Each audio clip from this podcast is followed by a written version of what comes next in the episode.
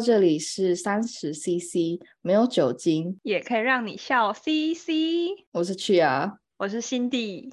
今天要来讲，就是上礼拜非常惊世骇俗嘛，其实也没有到惊世 骇俗，不知道为什么会被事情演变成这样，就是那个咖啡厅老板公审客人事件。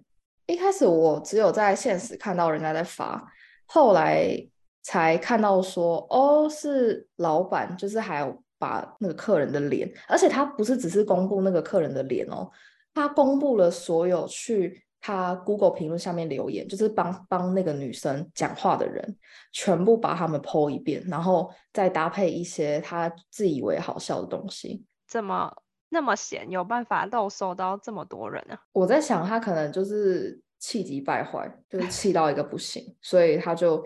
疯狂的发，但我不晓得他是多久的时间在发。但因为那些现实动态还蛮密集的，所以我在猜他应该是在某一个时间点，然后就一次把它全部发了。而且他延续了很好几天，就是只要一有人 po 上他的 Google 评论，他就立刻发。但是他是用咖啡厅的 official 的账号吗？对，他就是用那个咖啡厅的账号，所以我觉得嗯，蛮有意思的，对，蛮有意思的。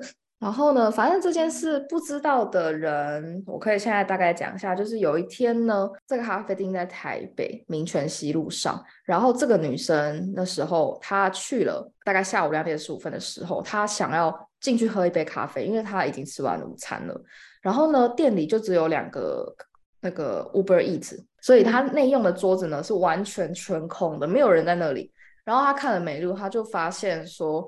就是他点了一百四十元的燕麦奶，然后店员有跟他讲说，你可是你内用低消要到两百元哦。他也说 OK 啊，那因为美妞上面有一个棉花糖饼干，它刚好是六十元，那它加起来它就会达到两百。结果那个店员跟他讲说，不好意思，可是我们今天没有供应饼干，看你要不要选其他的。可是其他的甜点松饼都要两百起跳，然后他就说，可是他真的已经用过餐，然后又吃不下。而且他是一个人去，所以也没有人可以跟他分。然后店员就跟他讲说，还是你要改外带。他就说，他说他艳遇符合低效的规则，可是是因为你们自己店里面的品相没有准备齐全，就是你放在美妞上面，可是问题是你就你就没有准备好啊。那如果是真的是客满的状态的话，那他也觉得这样他不好意思店家，那他就会直接离开。但问题是今天。里面没有，就是空无一人。如果我是老板，当然说好了，算了，就没关系，因为毕竟现在也没有人嘛。那你要做人家生意的话，你当然就是有个人在里面也好啊。然后，你你都来了，那今天饼干没有准备，的确是我们的舒适。那也不是说这个客人有怎么样，就是他合，他其实算蛮合情合理的。但是那个老板他就有在贴文提到说，这个客人他就是态度很差，所以也不确定说这个态那这个客人是不是他可能讲话上面有激怒这个老板，所以导致说老板后来才知道就露手他什么的。而且而且这个客人他还有说，他那时候我跟店员说了声抱歉，并表示自此绝不会再踏进店里。台北很大，优质咖啡店很多，要选择哪间，大家自己可以考虑一下。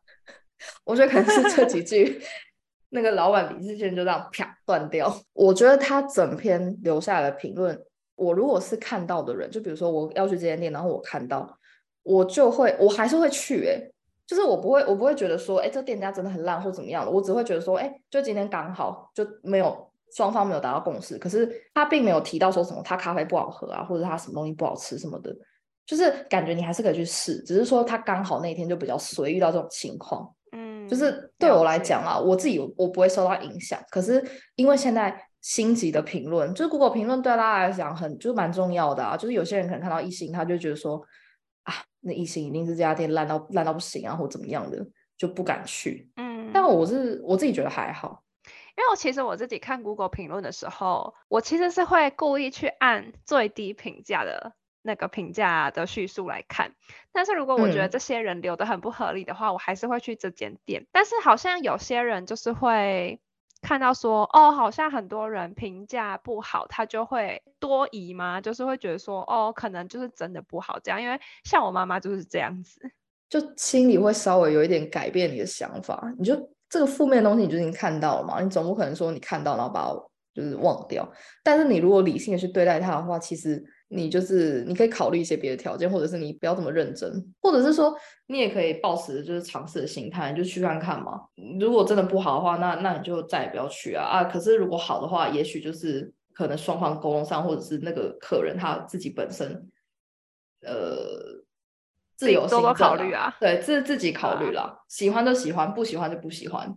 但其实我觉得网络上的评论现在真的是有一点太多操作了。像 Google 评论的话，很多店家可能就会说：“哦，你给我五颗星，我就送你一个什么东西。”或是有些人可能就是真的会因为个人的一些情绪去故意留很低的星的。然后还有一些就是、嗯、现在有很多所谓的口碑行销，嗯、呃，他我觉得他们有一点包装的有一点像。公关公司，但他们那一群人就是专门在网络上写一些评价，他们是会有人设的哦。就是比如说今天同一个人，老板就会规定你说你要用不同的人设在这一篇文章里面至少留三个留言。重点是这个文章是他自己写的，所以他总共要有四个不同的人设，这是我觉得蛮厉害的一个点。因为其实我以前不知道什么叫口碑行销，然后我之前在找工作的时候曾经有去面试过。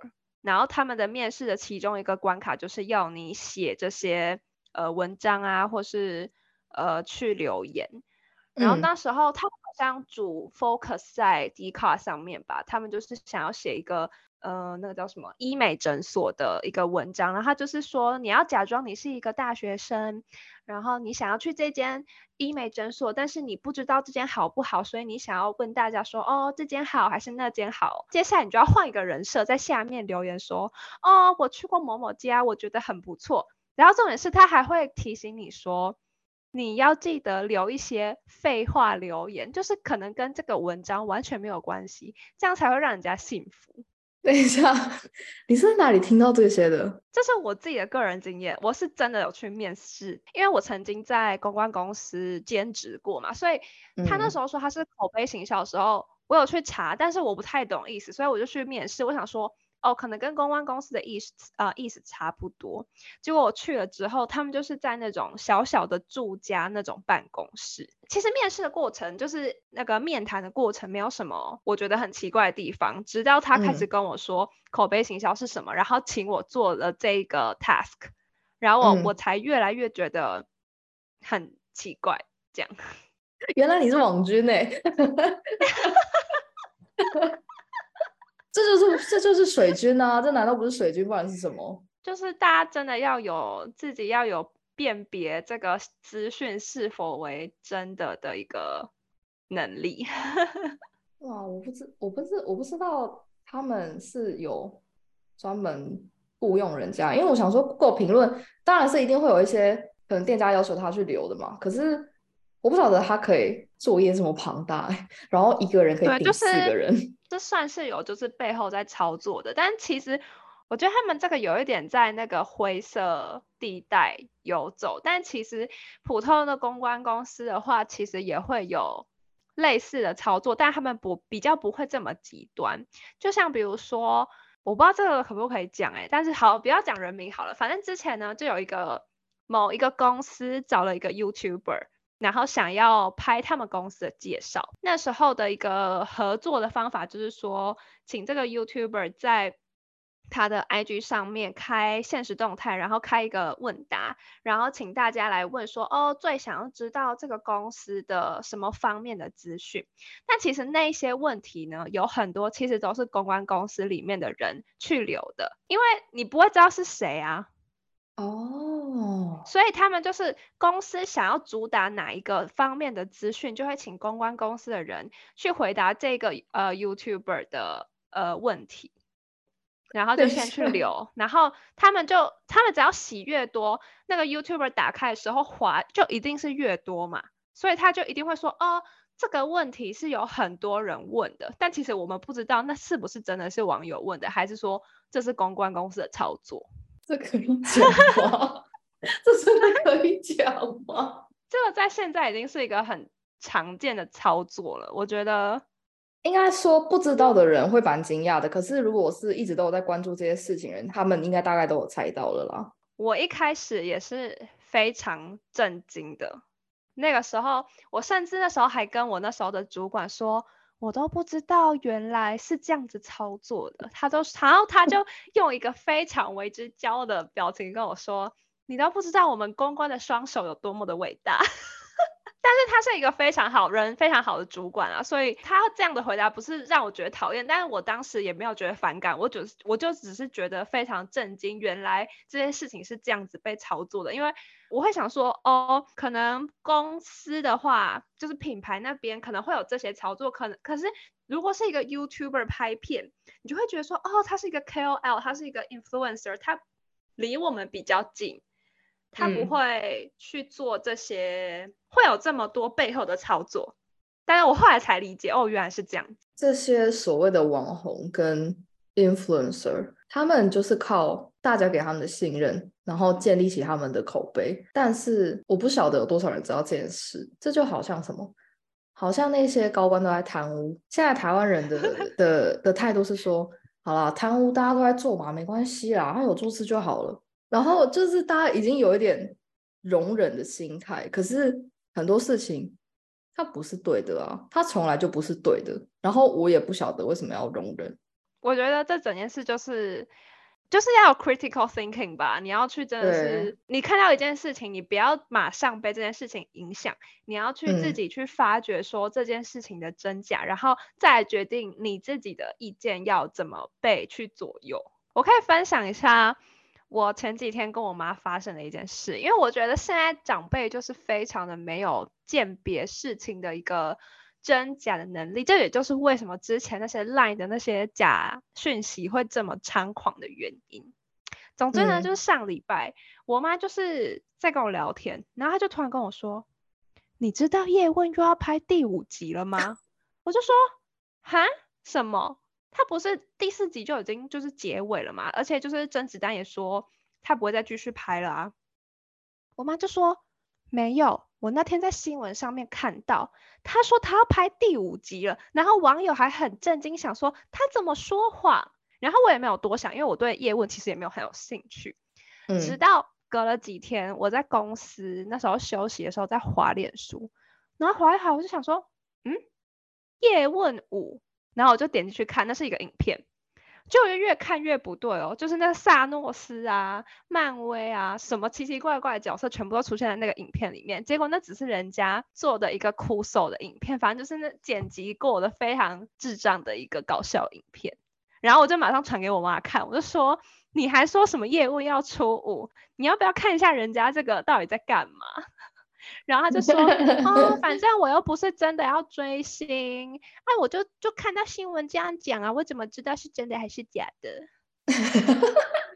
没有，立青就也是一个无所谓的态度，他只是想要分享而已。可是他这样子的行为，就有一点是在传播一个假讯息了。假如内容比不不是这个电影相关的，好了，今天可能新闻说什么高官贪污，不知道随便，他就只是随便听到，然后但是其实事实上不是这样，然后他就去跟他的姐妹讲说，你知道那谁谁谁贪污吗？然后他们的姐妹又会去跟他们的朋友讲说，你知道谁谁谁贪污吗？然后就会整个长辈群组都会说，哦，那个谁谁谁贪污。我跟你讲，哦、这个真的很常发生在他们 对他们长辈的群组里面。对，而且我发现有一个现象是说，有时候人家会觉得说啊，没关系啊，我们有时候只是讲讲的啦，不用不用太认真。可是当你一讲出来的时候，那个想法就已经在你的脑袋里了。哎，对，讲到讲到假消息，我发现现在认知作战非常的恐怖。哎，就是我那天也是跟我男友在讨论，就说，呃，下一届总统大选嘛，然后三三个候选人都出来了，然后我那时候在问他说，你觉得你觉得谁会赢？这样，他就说他不晓得，可是他只知道说他可能会，如果是他啦，他他想选的话，他可能会投 DDP。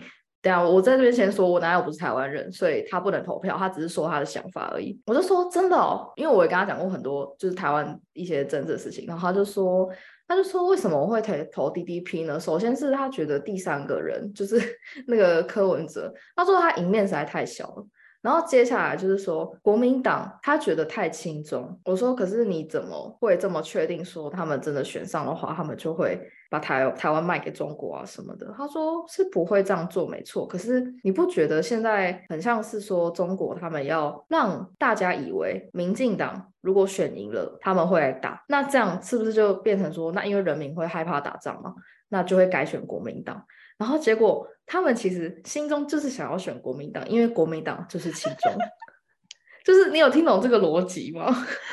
哇，你男友非常心机耶。对，然后我就突然想，哎，对耶。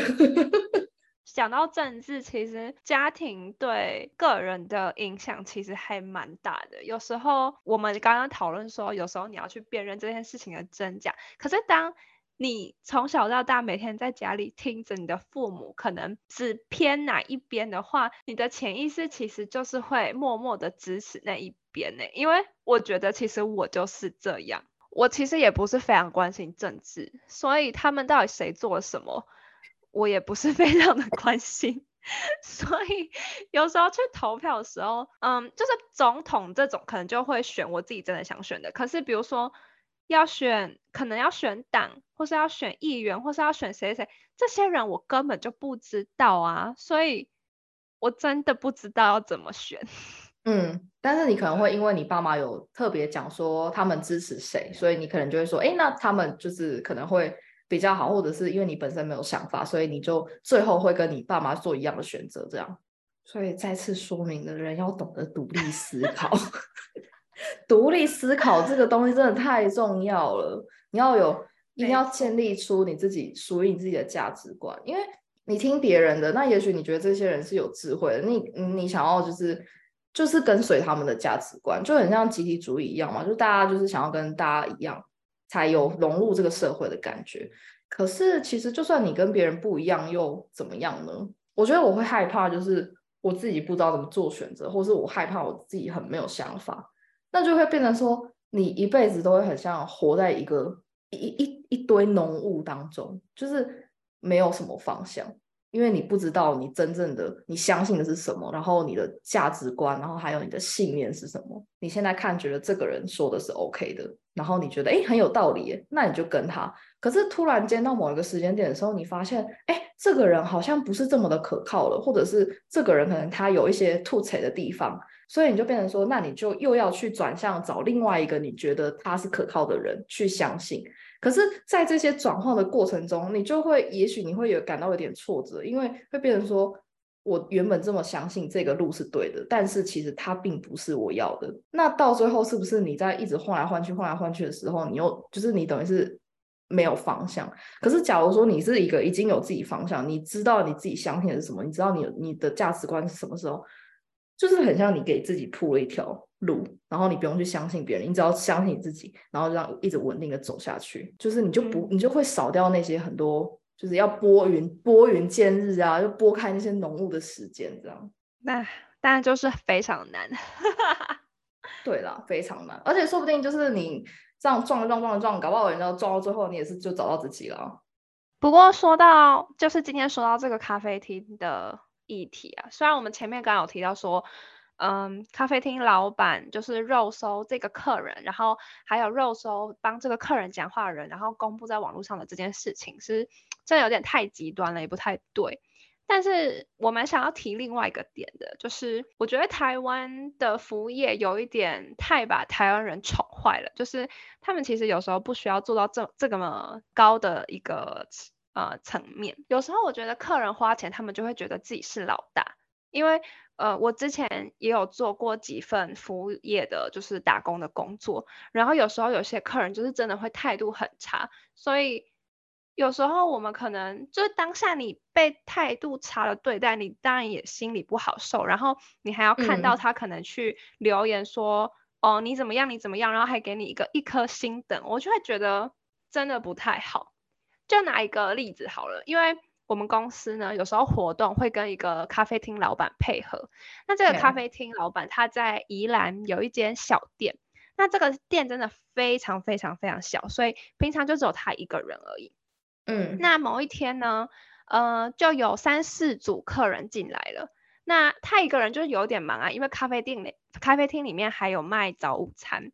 然后有一个客人就进来了之后，他就说他要点一份早午餐。那那个咖啡厅老板就跟他讲说，哦，那前面可能还有两三组客人在等，可能会晚一点哦，这样子。他还有先就是告知他，结果呢，嗯、这个客人他就等了二十分钟，他就在 Google 评论上面留了一颗星，写说等待时间太长了。二十分钟，二十 分钟，他就是二十秒，就是你给我立刻上菜。他的时间到底有多宝贵？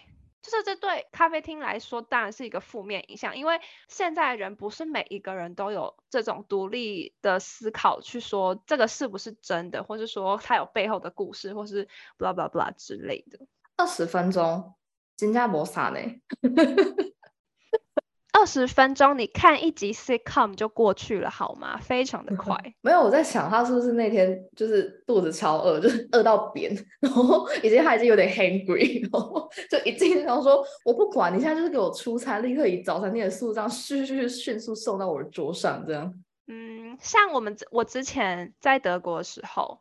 呃，有一次我跟我朋友去慕尼黑玩，然后我们在慕尼黑呢，就去了一间曾经是米其林两颗星的一个甜点店。为什么讲曾经呢？因为它后来被刷掉了。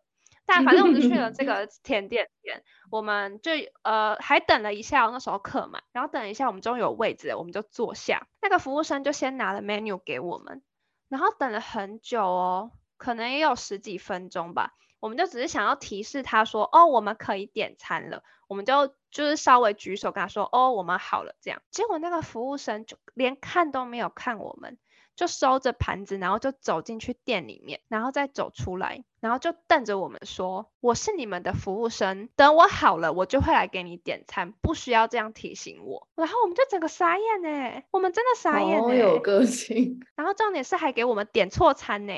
慢慢的吃完了之后呢，再结账。然后其实因为欧洲蛮大一部分还是要给小费，但是嗯，小费这个东西我真的还是觉得看个人。那你今天的服务不好，我当然就是不给小费啊。你在想什么？因为他们那个德国结账就是会拿那个刷卡机，他会有一台刷卡机直接拿出来给你刷卡，然后他会跟你说，嗯、呃，总金额多少。然后如果你想给他小费的话。有时候我们就会说，哦，那我们就付整数，或者说，哦，我要加到多少这样。然后他那时候，呃，机器拿出来之后，他就跟我们说，哦，总数是多少多少多少。然后我们就说，好，那我们就刷多少。他就瞪大眼睛看着我们说，你不给我小费吗？那个时候我记得结账的金额好像是六十四点多吧，就是有一个小数，呃，有小数点这样子。然后我们就说，嗯、好，不然我们就。给你六十五块啊，这样子，他就说你在跟我开玩笑吗？他真的是用你在跟我开玩笑吗？他说 Are you kidding me？他真的这样讲，然后他就说这样子你只给我不到一欧元的小费耶，我们就完全不想要跟他争辩。我那个朋友就说好，我直接给你七十欧。哇！哎，重点是有炒的有炒的有糖吃哎。重点是他一听到七十欧这个数字，他整个态度就大转变哦。他说啊，Thank you very much, sir。他我看到他那个嘴脸，我真的整个超气。我那时候心里就想说，干，难怪这个米其林两颗星会被刷掉。哎，这个真的不 OK，这已经你要说就是服务业也是人，可是问题是你今天连最基本的服务你都没有达到的时候。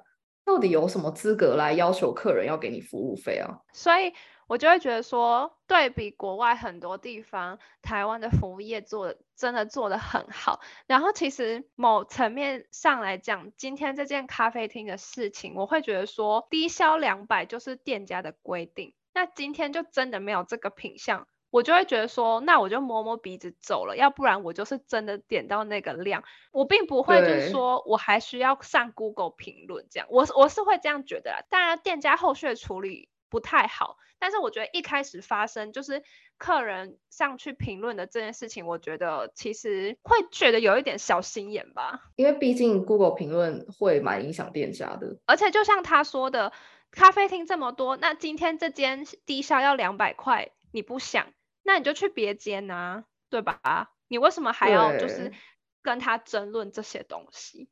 就是对，如果你人家要求说你低消要两百，那那你也不能说，你也要不能要求人家说啊，你可是你这个空空桌子什么的，而且可能那个店员他就只是一个店员而已，他也是要听他老板的。那老板说不行的话，如果你店员擅自给人家就是进去，然后又又不让，就是又不用给人家到低消的话，那这个店员也是要被挨骂。那店员被挨骂是谁要负责呢？其实严格来讲，这个店员呢也是遵守了他们店内的规矩。